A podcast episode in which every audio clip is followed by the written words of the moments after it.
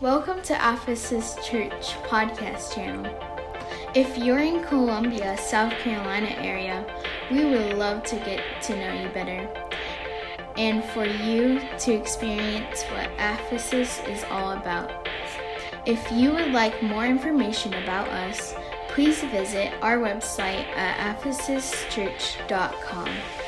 It is our prayer that this message truly speaks to you. God bless. Um, it's good to see everyone here tonight.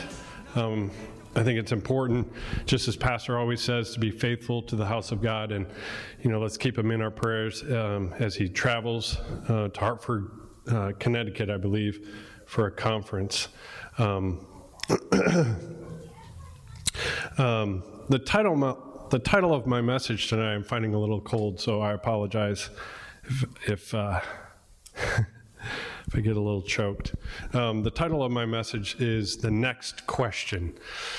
Um, you know, in preparing for this message, I was I was really, again, just trying to hear from God and what it was that um, that um, um, He wanted me to to touch on tonight.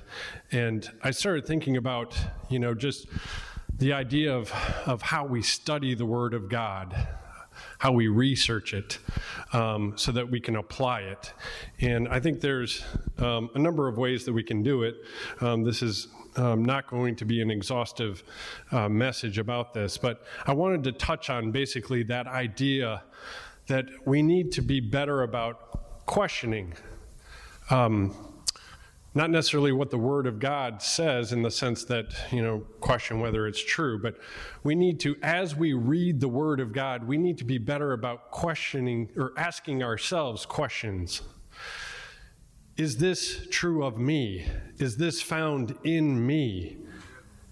Um, and so that is really the, the essence of this message, that we need to be better about researching or studying Uh, the Word of God. And really, it comes down to asking questions. And so the art of inquiry is defined in three ways. Number one, it's a request for information. Number two, it's a systematic investigation of something. Number three, it's an examination into facts or principles. In essence, again, it's research. And with any research study, there are always questions, lots of questions. And you might be asking yourselves this question. What do we do with these questions? What is the purpose of these questions? Um, well, in the world of orthopedics, I'm an orthopedic P A, and um, we study a lot of different techniques um, so that we can show outcomes for what we do. And these outcomes help us to formulate what we consider to be the best way to practice medicine in the world of orthopedics. And these are mainly surgical techniques. Um, and in the process of doing these research studies, we ask questions. We ask questions before surgery and after surgery to come up with accurate outcomes. And these outcomes, again, help us gauge the reality of this specific procedure or technique and whether or not it's beneficial to the patient and it improves their life and their well-being. And so in a spiritual sense, we need to do research on ourselves. And I talked about this just a minute ago. We need to begin to ask ourselves questions to find out the reality of our walk with God and whether or not we are truly being obedient to His Word. And so I want us to all stand and let's pray before we dig a little more further into this message. Thank you, Lord, for this evening, Lord. Thank you for this body of believers. Thank you for their hunger, Lord, to know you more, to learn from you, to grow in you, Lord. And I just pray now that you would anoint me, your speaker, Lord. Anoint me, Lord, so that I would be able to clearly articulate what it is that you want me to say, Lord. Help me now as I deliver this message, Lord, and bless the hearers, Lord. Let it be edifying to them. And I ask this now in Jesus' name. Amen. You may be seated. Amen. So I don't really have a main text tonight, but I want us all to embrace this idea that we need to ask ourselves some questions. And as we go through these questions, I really want these questions to you know, to speak to us, or I want us to allow these questions enough time to speak to us. Allow these questions um, to marinate a little. Um, maybe God has something specific in this message for one of us to hear. So, in order to do this spiritual research, we must be willing to ask a lot of questions. We must willing, we must be willing at the end of the day to try to answer these questions and ultimately respond. So everyone must be a participant. Everyone needs to ask themselves these questions. And then after everything is said tonight, we must be able to do what the Word is telling us to do. We must do what the Word is telling us to do in order to see the benefits of this whole process, and in order to see the blessings. So, you know, I was thinking maybe I would go around the, the room and ask some real questions to people. You know, what does it mean to be apostolic to you? Is there anyone out there that would like to just throw it out there? What does it mean to be apostolic to you? That's okay. M- maybe you would say it's, you know, being filled with the Holy Ghost and speaking in tongues. Maybe someone else would say it's it's Jesus' name baptism or the oneness of God. Right. Others might say following the plan for the church and for salvation that is laid out in the book of Acts. You know, this is kind of a side note, but I was I was talking to Brother Floyd, and we were just talking about, you know, what it means to be apostolic. And um, I don't know about you, but more than ever before, I am proud to be apostolic and what that stands for. And that's a whole nother message that someone else can tackle. Um, but I just wanted to throw throw that out there. So, um, you know, this, this doctrine that we hold near and dear to our hearts, um, this doctrine that the apostles had, and it's laid out in the Word of God, this is that sound doctrine that the that the Word speaks of. This is that same doctrine that they were preaching and teaching uh, in the Word of God. And the, the key point with this, I know this sounds like a little bit of a tangent, but, you know, this is different from other churches. Oh, yeah. I really want to point that out. Yeah. Um, I, you know, I was speaking to someone else um, last weekend, and I want to make sure that we realize that there is a clear distinction, or there should be a clear distinction yes. about what we teach and preach and what other churches teach and preach. Yep. And that difference matters. Yes.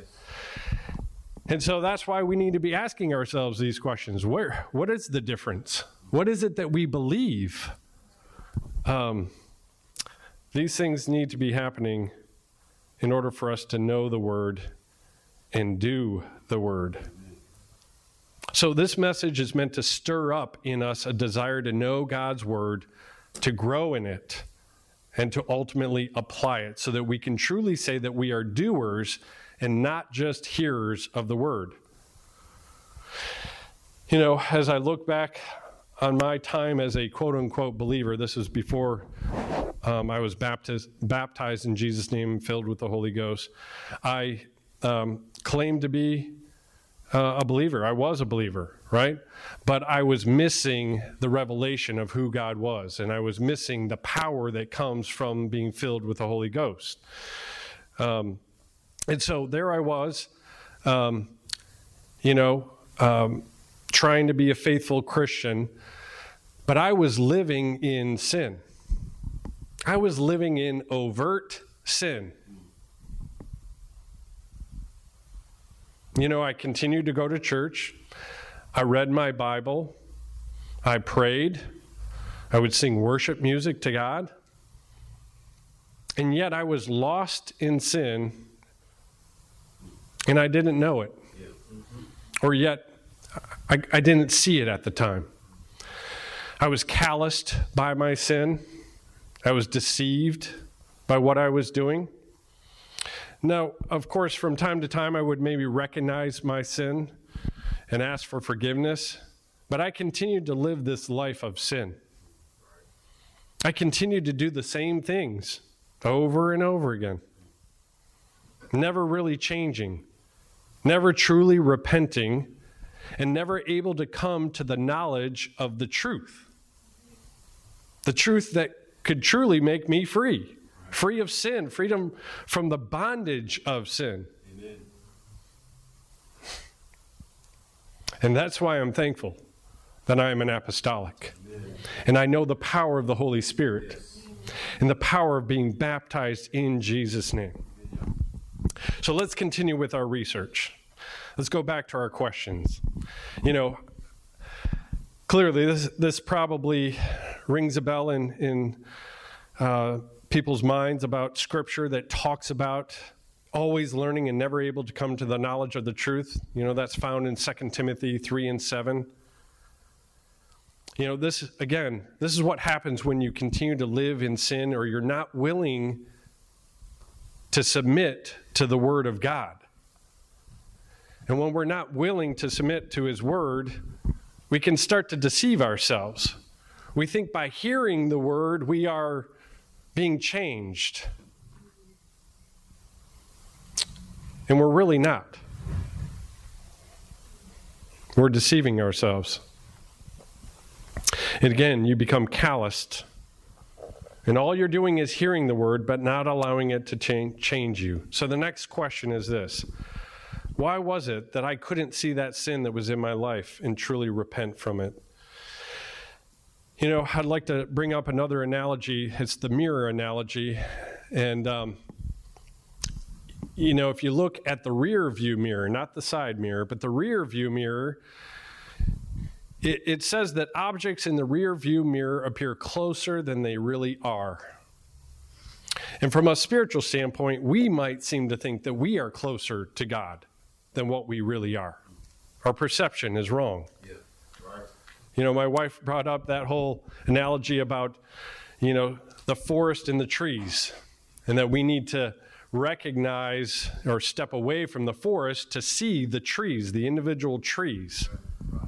You know, we we can see this big, massive group of trees, but we aren't willing to look at the individual trees, the trees that have fallen or the trees that are dead and decaying, and they've lost their limbs in a storm.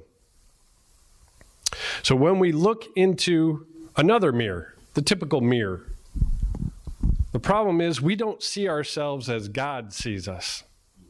And all we see is the outward appearance, and we're not able to see the inward heart. The heart that God sees and knows. And so we aren't able to recognize the sin that still exists and that God sees. So ultimately, we think that we are closer to God than what we really are. We are closer to His holiness than what we really are. We are closer to heaven than what we really are. And this is a mistake that we can all fall into. This is a mistake that we can make when we come to church and just check a box and never allow the, the preached word or the taught word to change us. Because we must respond to it in order for it to change us. We must respond to that Holy Spirit conviction when we are convicted. We must respond to that word that brings us to the altar. We must respond to what has been said so that we are doers and not hearers only. And I get it. It's hard to die to self. It's hard to embrace sin that still exists and that keeps us from becoming who God wants us to be. But the benefits of dying to self far outweigh the temporary struggle or the discomfort of dying to self. I don't want us to have the typical Christian experience that has us continuing to, to come to church, but never fully experiencing the power of God. Never fully surrendering and never submitting to the will of God or to His Word. So the next question is this. How do we change this cycle? Well, let's look at Scripture and um, and do some research. Let's, let's ask some more questions. So in James one twenty-five, I'm sorry, James one, twenty-one through twenty-five, it says this, "Therefore lay aside all filthiness and overflow of wickedness, and receive with meekness the implanted word which is able to save your souls. So if we are able to lay aside all filthiness and overflow of wickedness and receive with meekness the implanted word, this implanted word can save our souls. And we must receive it with meekness. Meekness is defined as an attitude or quality of the heart whereby a person is willing to accept and submit without resistance to the will and desire of God. I'm going to say it again. Meekness is defined as an attitude, an attitude or quality of the heart whereby a person is willing to accept and submit without resistance to the will and desire of God. So here's the next question. And actually, it's a series of questions. Are we receiving with meekness this implanted word, which is able to save our souls? Breaking that question down even more, do we have the right attitude and quality of heart whereby we are willing to accept and submit to the word of God? Are we willing to accept and submit without resistance to God's will and his desires? If we answer yes to these questions, I believe there are specific benefits. It clearly says it will save our souls. And if we have the right attitude, then we will hear this word and it will become implanted in us, or as the King James Version states, engrafted in us. And so I have a couple of images. Stephen, if you can pull those up. This is an implant. This is a knee replacement. Okay? If somebody has knee arthritis, um, eventually it becomes bone on bone. And uh, this is the the definitive answer for knee arthritis. So this is a knee implant, a total knee replacement. And we call this an implant. And this implant is really meant to stay with this patient for the rest of their lives. Barring some kind of complication or infection, it stays with the patient forever. It's an implant. Yeah, right. And just as that is an implant, we must have this word implanted in us. Amen. We don't put it down so that we can do whatever we want to do and pick it up when it's time to maybe, you know, hear from God. Yep. It stays with us. Amen. We carry it with us. Mm-hmm. It's engrafted in us. If you can show that next picture. It needs to be engrafted in us. And this is a picture of, you know, the process of grafting something. And you can see how in that stock image, you have to open it up. So we need to be open to this word, receive the word, and be bound to that word. So it it can't, we can never put it down. We can never let it go. It needs to be bound in us so that this word comes alive and we start to bear the fruit that comes from the word of God. Mm. Mm. Thank you, Lord. This needs to be fixed in us. So, mm. Thank you, Lord. This implanted word, once again, we need to, to open it up on a regular basis, a daily basis, and not just read it. You know,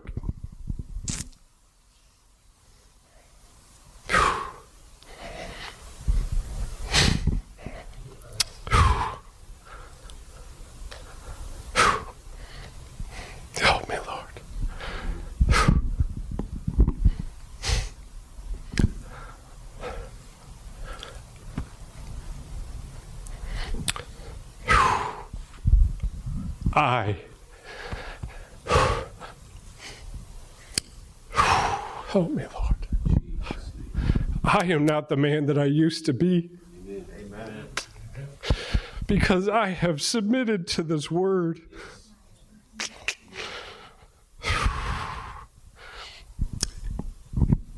And over the last year or so, as Pastor has called us to the ministry team,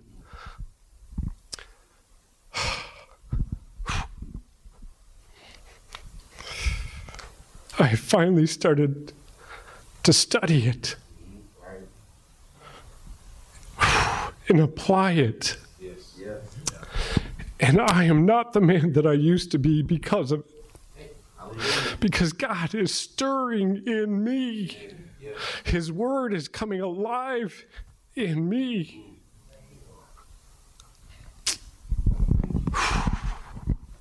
Thank you, Lord.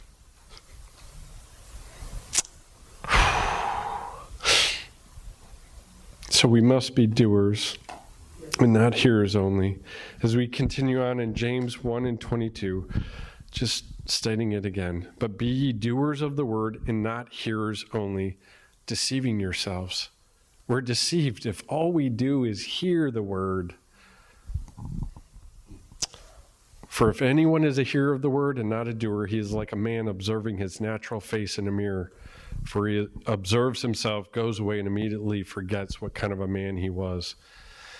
But he who looks into the perfect law of liberty and continues in it, and is not a forgetful hearer, but a doer of the work, this one will be blessed in what he does. I feel like I am being blessed because of my obedience. The Bible is our mirror that we must look into for the truth of who we are. We must ask God to give us a revelation of His Word and what it is telling us to do. And it's what we do with it that's most important. Merely knowing it does nothing for you. It's in responding to it. So the next question is this: are we doers of the Word and not hearers only?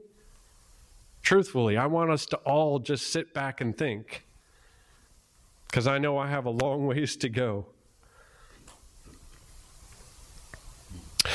So as we hear a, a message, a preaching message, a teaching message, we need to be better about jotting notes down, making a mental note. You know, Pastor Mattman is great about that. I see him all the time. He hears something, he writes it down. He doesn't just write it down to write it down. I'm sure he goes home and he he prays about that and studies it, and you know, because he's he's looking for the next message, or he's looking to be, you know, more righteous, more holy, just as we need to be doing that same thing. We need to be students of this word, responding to it.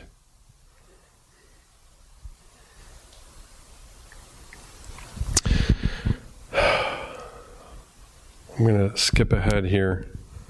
So ultimately, we need to pray that God would change us in this specific area. Challenge us, convict us to be more students of His Word and to ask questions. We must pray that God would reveal these things to us so that we can respond with action. A good prayer for this is found in Psalms one thirty-nine. It's a It's a scripture that we should all know pretty well. It, it says this: "Search me, O God, and know my heart. Try me and know my anxieties, and see if there is any wicked way in me, and lead me in the way everlasting." This word is going to lead us in the way everlasting. So the next question is this: how does God search our hearts? And are we allowing Him to speak to us? Are we quiet before Him so that we can hear that still small voice? Are we seeking after the wisdom and discernment that comes from the Holy Spirit? Because we must seek after that Holy Spirit for conviction and respond with repentance when faced with the reality of our sin. When we pray for the Holy Spirit to fall, we are praying that we feel that conviction, or that we have that new revelation on areas of our lives that need to change in order for us to be more holy. So are we denying that Holy Ghost power? If we deny this process, we are denying the work of God. If we are denying this process, we are denying His righteousness and His holiness that comes from His presence found in the Holy Ghost. So we are, in essence, saying, I'm fine without it. I don't really need it.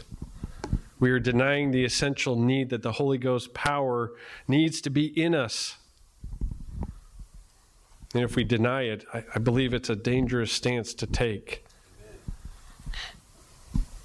We need this Holy Ghost power that's given to all those that desire it and to, and those that desire to live in it. Romans fifteen and thirteen says this, "Now may the God of hope fill you with all joy and peace in believing, that you may abound in hope by the power of the Holy Spirit." Second Timothy three and five says this, and I pray that this is not found in us. It talks about having a form of godliness but denying its power. This describes someone who wants to look right on the in, on the outside but doesn't want to be right with God on the inside. And I know this because I was that someone. So the next question is this. Do we have areas of our lives that we aren't willing to surrender to God? Areas of our lives that we are holding on to? Maybe it's relationships, past or present. Maybe it's some area of sin that we just can't let go of, that we can't fully submit to God about. You know, the Pharisees were always concerned about their outward appearance. And we see this in Scripture. Matthew twenty-three and twenty-six says, "Blind Pharisee, cleanse first that which is within the cup and platter, that the outside of them may be clean also." I pray that none of us would be like those Pharisees. None of us would be living a life where we are deceiving ourselves into thinking that we are growing in our walk with God, growing in our love for God, by merely hearing His word and not responding. Because it's in the application of it that we will see our hearts changed, our minds changed, and ultimately our lives changed. It's only in the application of this word and when uh, we respond to it that we will see true victory over sin. So here's the big take-home message. We must continue to study the word, the word to show ourselves approved. We must research and ask ourselves questions when we read the word or when we hear the word. We must ask ourselves the hard questions so that we can live a life that is pleasing to God. We must embrace what this word has shown us and be doers of the word, rightly dividing it and applying it to our lives. Second Timothy two and fifteen says this, "Be diligent to present yourself approved to God, a worker." It takes work, who does not need to be ashamed, rightly dividing the word of truth. That's a message that you will not hear at other churches. This isn't salvation by works. Don't don't get those two things confused. But once once we are saved, God requires us to be at work. Amen. So Second Timothy three sixteen and seventeen says, "All Scripture is given by inspiration of God and is profitable for doctrine, for reproof, for correction, for instruction in righteousness, that the man of God may be complete, thoroughly equipped for every good work."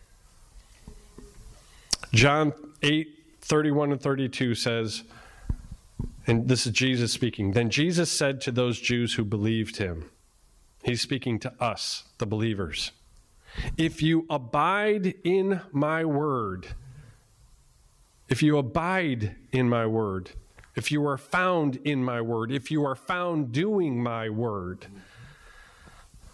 you are my disciples indeed, and you shall know the truth. And this truth shall make you free." Lastly, I wanted to share one last scripture, Mark four and twenty, a familiar parable about seeds that are sown on the ground. And the last image is of the seeds that are sown on good ground. And again, it it resonates with what I've already said. "But these are the ones sown on good ground, those who hear the word, accept it, and bear fruit, some thirty-fold, some sixty, and some one hundred. That's what I want all of us to be doing, bearing fruit as we receive this word and then go out to do it. Yeah. Let's all stand and pray. Dear Lord Jesus, we bow before you now. Lord, we know that we need to submit to you in every aspect of our lives. We need to submit, submit to your will. We need to submit to your word. Lord, help us to be, um, help us to have teachable spirits, Lord. Help us to have a teachable heart.